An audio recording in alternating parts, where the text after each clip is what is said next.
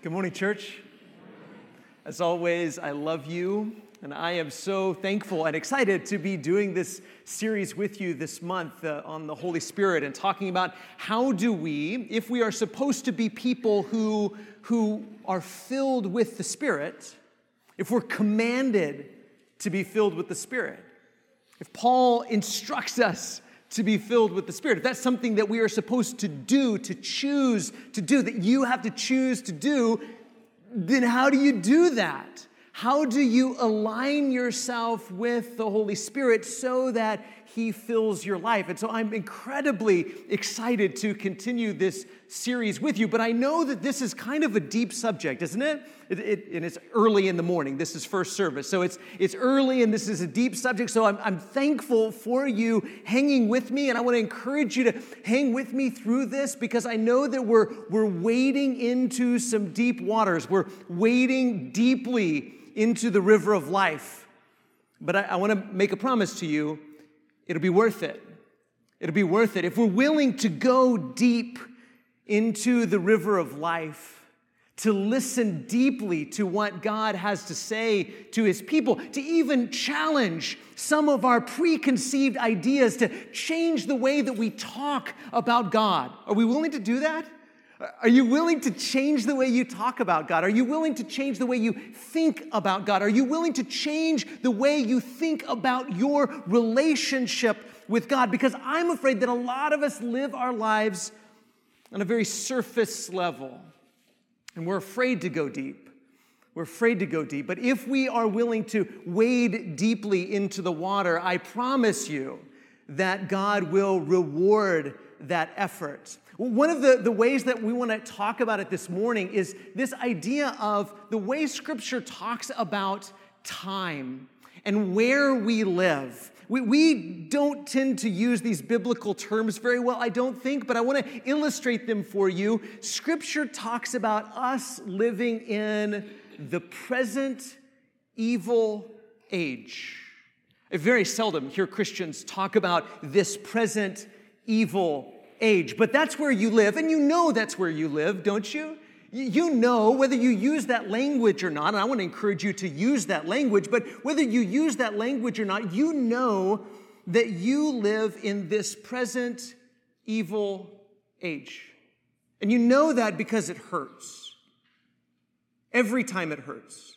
Whether it hurts on an emotional level or it hurts on a physical level, whether it's people that have hurt you, or maybe you've hurt yourself or maybe you've been hurt by nature, you've hurt, been hurt by disease and death. All of that is related to the fact that you and I live in this present evil age. Paul says to the church at Galatia, he says, Jesus Christ, who gave himself for our sins to deliver us from the present evil age according to the will of our God and Father. All of this death all of this decay, all of this disease, all of this destruction, all of this is related to the fact that we live in this present evil age. And when we say evil, we mean both morally evil, like sin, and evil like it just hurts.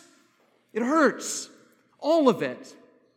The reason you suffer with decay and disease and death and destruction, the reason we all deal with that is because we live in this present evil age, this time period that is broken and everything, everything is wearing out. You're wearing out, and you know that. And, and everything, the chair you're sitting on, is wearing out. All of it is wearing out. All of it is decaying. But Scripture gives us hope. And, and what Scripture calls our hope is the age to come. So we have this present evil age where everything is full of death and disease and decay, but there is an age to come, a world to come, a life to come, a city to come. The Bible calls it the new heavens and the new earth where righteousness dwells. That's the way Peter refers to it. Jesus says, Truly I say to you, there's no one who has left house or wife or brothers or parents or children for the sake of the kingdom of God who will not receive many times more in this time and in the age to come eternal life. So we have, on the one hand, we have this present evil age that's filled with death and destruction and decay, a world, an age, a time that you know well. It hurts.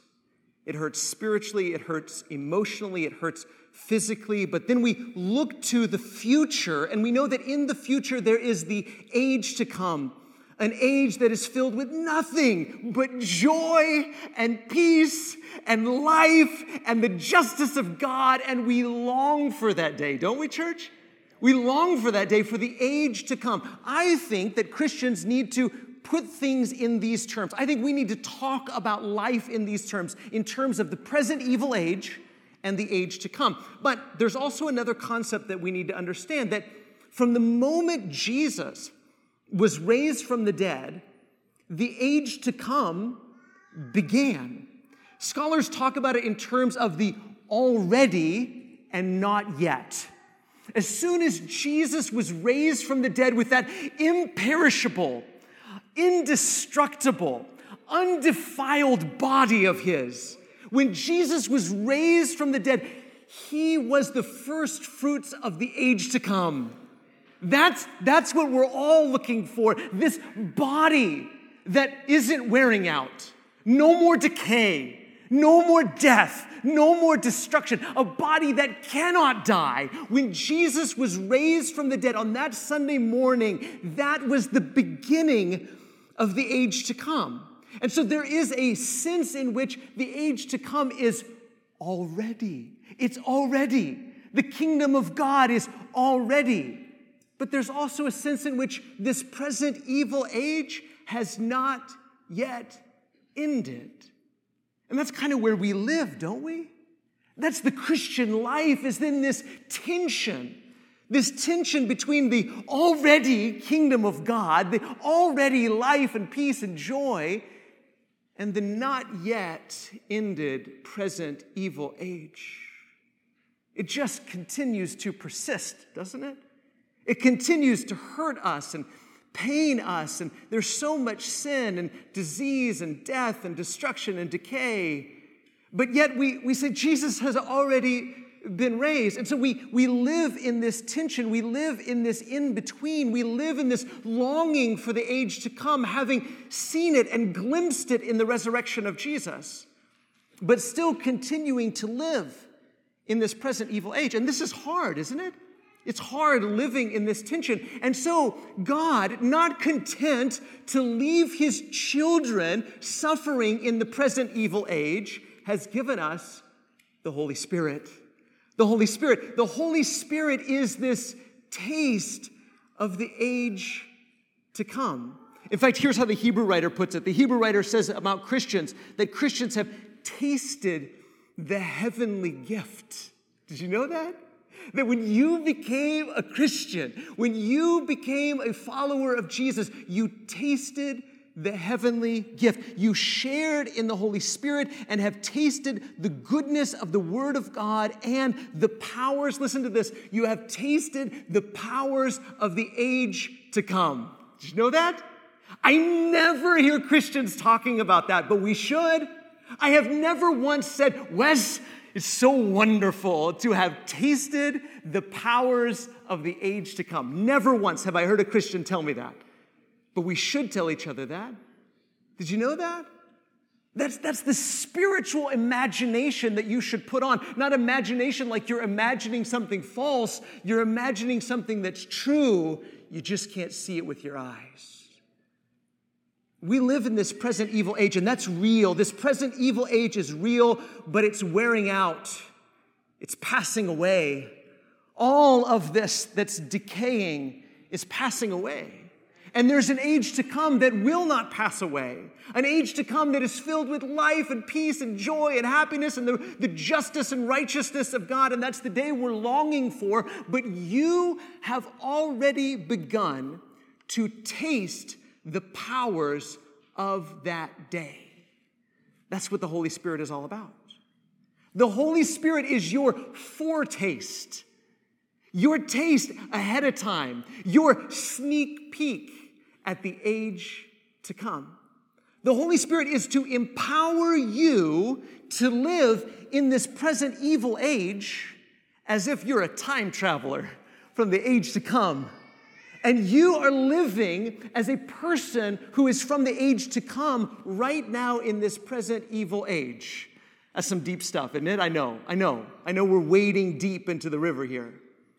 But this is how Christians should begin to think about their life in Christ. And if we're not thinking of it this way, we're only scratching the surface. You are living in a world full of death and destruction, but there is life in you through the Holy Spirit. The Holy Spirit is your taste of the powers of the age to come to equip you and empower you to live as a representative of the age to come right now in the middle of this present evil age. That's the way Paul talks about this life in the Spirit. Look at Romans chapter 8. Romans chapter 8, we're picking up in the middle of Paul's conversation, but y'all wouldn't hang with me if I started at chapter 1 and went all the way to the end. So we'll start at chapter 8. Look at verse 8. He says this Those who are in the flesh cannot please God. You, however, are not in the flesh, but in the Spirit. If in fact, if in fact the Spirit of God dwells in you. Anyone who does not have the Spirit of Christ does not belong to him. So Paul says two things about people who don't have the Spirit. People who don't have the Spirit are people that he calls in the flesh. They live in the flesh. They walk in the flesh. They're, they're living according to this present evil age. And people who live according to the present evil age are people who cannot, cannot please God. You cannot please God in the flesh. When you just do what comes natural, people say, it's just common sense. Okay, well, if you follow your common sense, you cannot please God. If you operate according to the flesh, according to just what seems normal and natural, according to what works in this present evil age, you cannot please God. People who do not operate by the Spirit of God cannot please God. And people who walk by the flesh and do not have the Spirit of God do not belong to Him. So, the flip side of that gives us two reasons you need to have the Holy Spirit. Why you must have the Holy Spirit. One, He empowers you to live a life that is pleasing to God. If people who do not have the Spirit cannot please God, guess what that means for you? If the Spirit lives in you, if you are led by the Spirit, it means you are empowered, not by your flesh, not by your mind, not because you're so good and holy and righteous, but because the Holy Spirit lives in you, He empowers you to live a life that is pleasing to God. And He marks you as having belonged to God. He marks you as belonging to God. Look at verse 10. But if Christ is in you, although the body is dead because of sin. It's wearing out. You know that. I know that. This body is filled with death and disease and decay. The body is dead because of sin. The spirit is life because of righteousness. If the spirit of him who raised Jesus from the dead dwells in you, he who raised Christ Jesus from the dead will also, here's the promise, will also give life to your mortal bodies through his spirit who dwells in you. Did you get that? So you need the spirit, one, so that you can live a life that is pleasing to God. You need the Spirit because the Spirit, the Spirit marks you as belonging to God. And here he says, you need the Spirit as the guarantee that God will do for you what he did for Jesus. He raised Jesus from the dead, and he will raise your mortal body from the dead.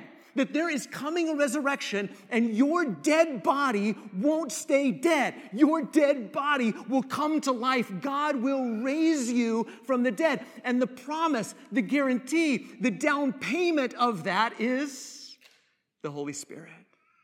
And the Holy Spirit is in you even right now as the promise, the guarantee that even though your body is wearing out, your body is still full of death and disease and decay. Your body will die because you believe in Jesus, because you belong to Jesus, because the Holy Spirit is in you. Your body will not stay dead. And again, church, I know we're wading deep into the river here because we don't talk enough about resurrection. The Bible is all about resurrection. The gospel is all about resurrection. It's all about the promise. I know your body's wearing out, and I know it hurts. And I know it hurts to live in this present evil age, but you have already begun to taste the powers of the age to come. And the Spirit who lives in you is empowering you to live a life pleasing to God. And He's your guarantee that your dead body won't stay dead. Look at verse 12. Verse 12. So then, brothers, we are debtors. We have an obligation, not to the flesh, to live according to the flesh. For if you live according to the flesh, you'll die. But if by the Spirit you put to death the deeds of the body, you will live. Paul says that the Spirit gives you the power, the power to live a life that's pleasing to God. But you still have a choice to make, don't you? You still have a choice to make. Even after you've become a Christian, you have a choice to make. Will you continue to operate according to the flesh, according to this present evil age? Or by the power of the Holy Spirit, will you begin to put to death the deeds of the body? And to say, I don't have to live like that anymore. I don't have to live like that anymore. I know, I know you tell me that's just the way the world works, Wes. It's just the way the world works. You have to lie like that because that's just the way the world works. You have to be violent like that because that's just how the world works. You have to talk like that because that's how the world works. That's just boys being boys. That's just girls being girls. That's just that's just the way life works. And you say and I say, no more. No more. That's not the way the world will work in the world to come, in the age to come. And the Spirit is empowering you right now in the present to live that way instead of this way. But you have to decide by the Spirit, will you put to death the deeds of the body? Because if you do, then you will live. You say, that's the only way to live, is just live like my neighbors live. No, no, no. That's the only way to die. That way ends in death and destruction. That's why we're in this shape in the first place. The only way to live is to be different, to live according to the Spirit. The Spirit empowers you to live this new and unusual way that the world has never seen before. Look at verse 14. For all who are led by the Spirit of God are sons of God.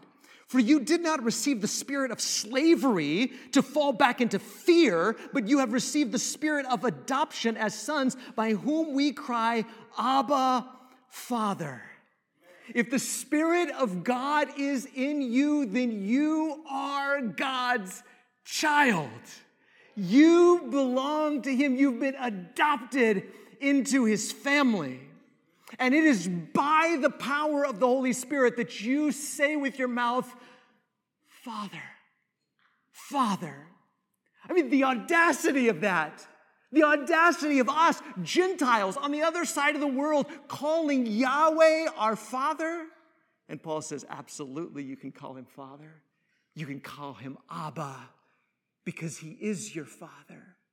The Holy Spirit has made that possible. Whoever you are, wherever you've been, whatever you've done, whoever you've done it with, it doesn't matter. If you are in Christ and the Spirit of God is in you, then God is your dad.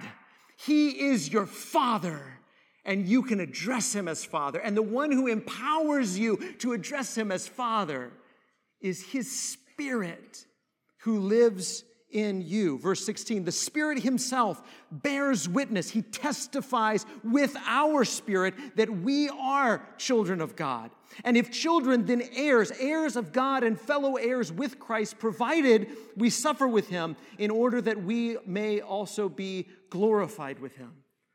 And I told you we're, we're wading deep in here. There's, there's so much even in this one passage. He says that the Spirit of God is testifying with your spirit. Oh, you're saying, God's my Father. But it's not just you that's saying that. Who cares if you say that? Who cares if I say that? Who cares if that's my idea? Paul says it's not your idea. You didn't come up with this. The Spirit of God is testifying with you. And where there's two or three witnesses, there's a testimony right there. And so the Spirit of God is testifying, He's bearing witness with your spirit to say He's right, she's right, that that person really is God's child. Isn't that wonderful? No matter where you've been or what you've done, no matter how much you've fallen short of God's glory, as we all have, you belong to Him. And I'm not saying that you're going to feel the Spirit testifying with your spirit, but you need to be mindful that the Spirit is testifying with your spirit. Every time the word Father comes out of your mouth, because there's moments where you don't even know whether you should believe that or not, don't you? You say, Really? God's my Father? After everything I've done? After everywhere I've been? He's my Father?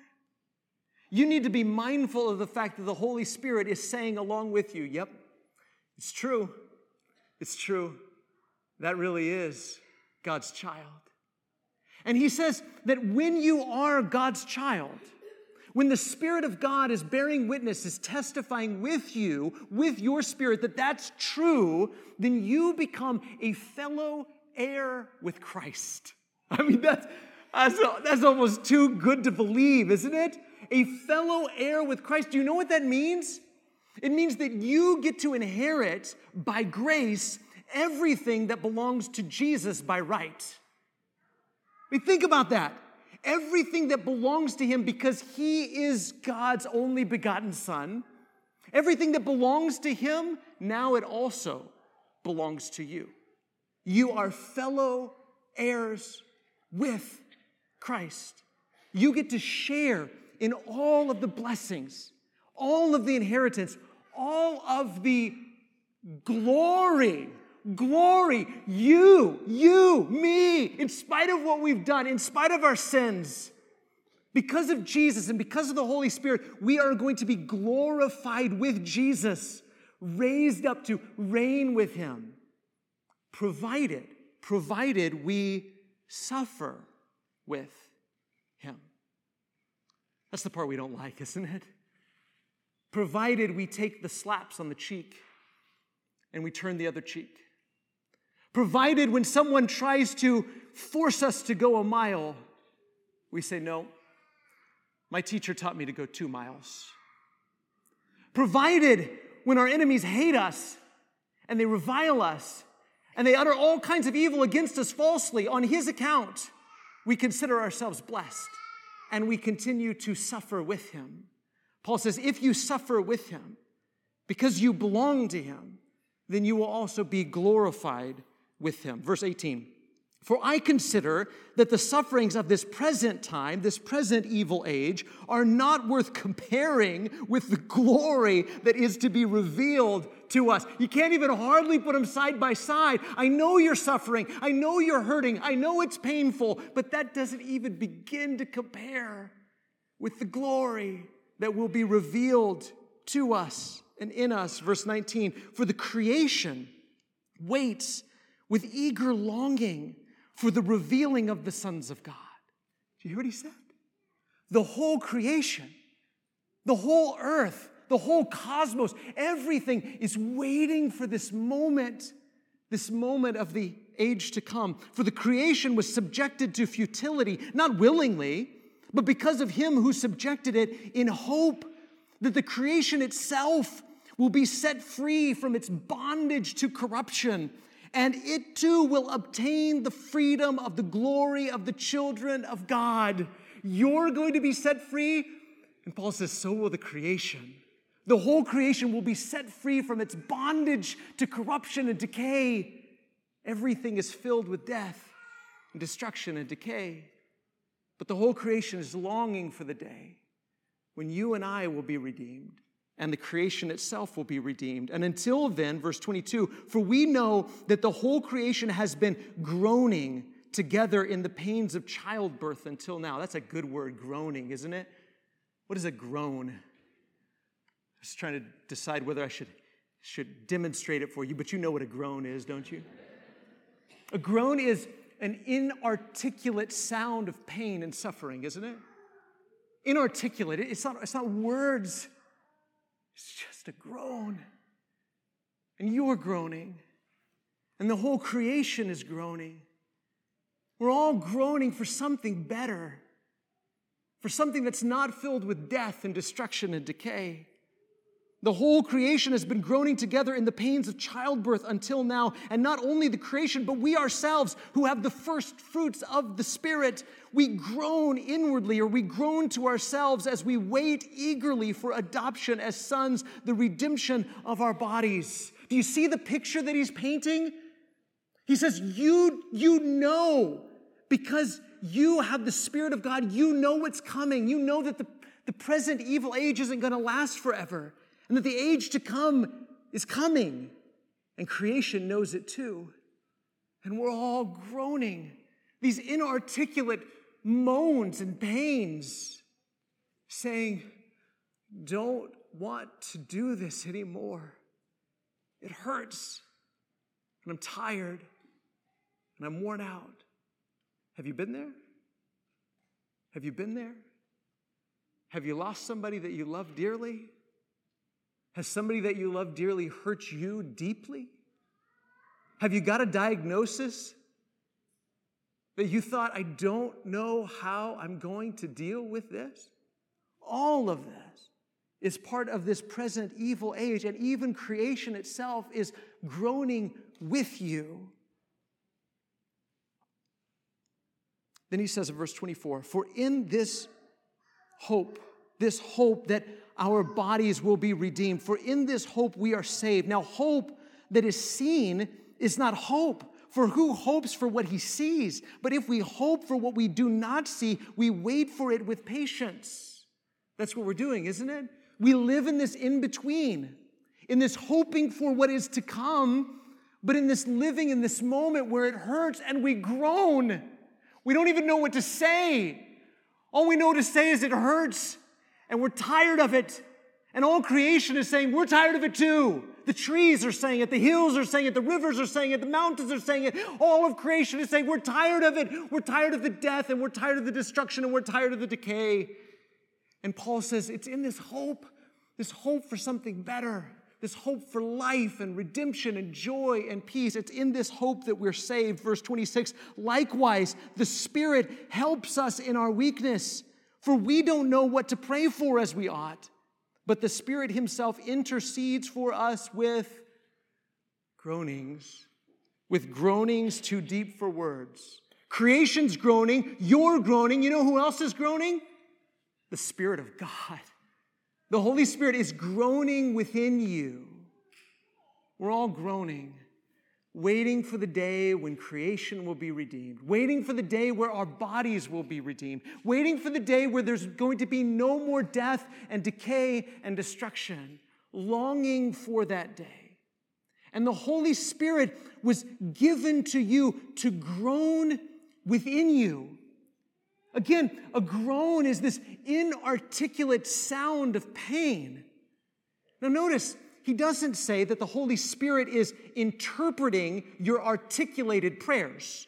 I don't think God needs any help with that, personally. I think that's how we read this text a lot of times. But I think when you say, God, I love you, God, I, I want to see you face to face, I don't think the Holy Spirit is saying, okay, Father, what, what Wes is really trying to say here is this. I don't think the Holy Spirit is doing that for us. But there are times where you don't know what to pray.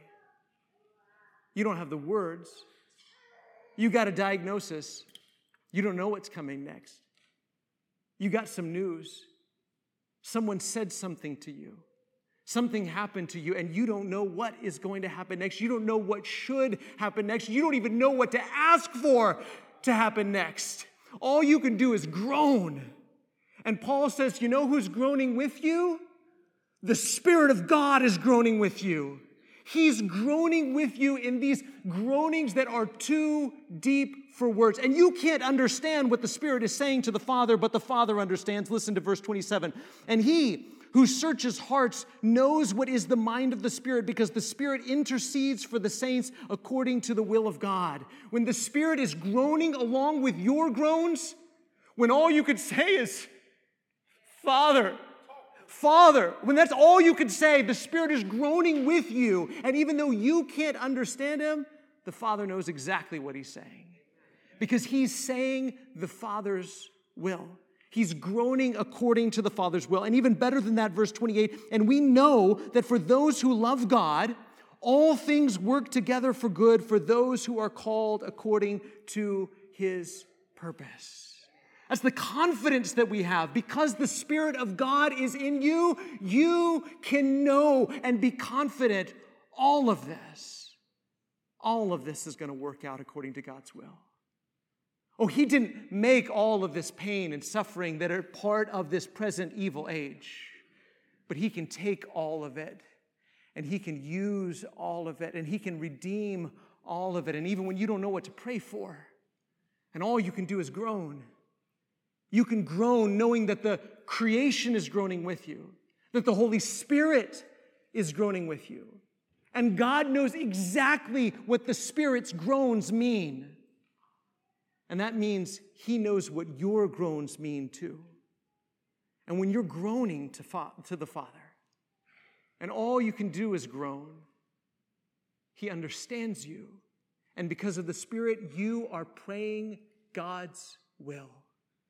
And you can know that all things will work together for good if you love Him and you're called according to His purpose. Here's how I want us to end this morning pray knowing that as a child of God, you never pray alone. A child of God never prays alone. Isn't that good news? You never pray alone. The Holy Spirit is always testifying, interceding, and groaning with you. Pray when all you can say is Father. Pray when all you can do is groan. Pray when you've got a million words to say. And pray when you don't even have one. And know that at every moment, the Holy Spirit is praying with you and for you. He is testifying with you. He is interceding with you. He is groaning with you. You never pray alone. And if our goal is to align ourselves with the Holy Spirit and be filled with the Holy Spirit, then we have to be mindful of how the Holy Spirit is praying with and participating in and present in our prayers.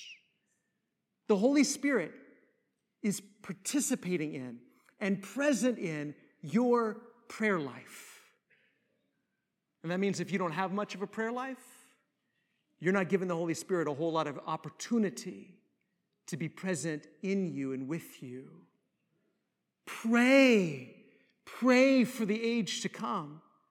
Pray, Lord, come quickly. Pray for the end of this present evil age. Pray when all you can say is Father. Pray when all you can do is groan. And pray knowing that you never pray alone. But maybe you feel alone this morning. And maybe you're ready of maybe you're ready to stop being alone. Maybe you're not in Christ Jesus yet. And you need to be buried with Christ in baptism and receive the gift of the Holy Spirit so that He can mark you as belonging to the Father, so that He can guarantee to you future resurrection so that He can empower you to live a life pleasing to God. If you haven't received the Holy Spirit through being baptized into Christ, then what are you waiting for? If you're ready to make that decision, we're ready to help you this morning. Or maybe you just need prayers or encouragement. You never pray alone because the Spirit prays with you and for you. But you don't have to even pray alone physically. We're here to pray with you too. Our shepherds would love to pray with you in the prayer room, or we'd love to have you come forward and pray with you here and let the Spirit be present and participate in these prayers. If we can do that for you this morning, you can come forward as we stand and sing.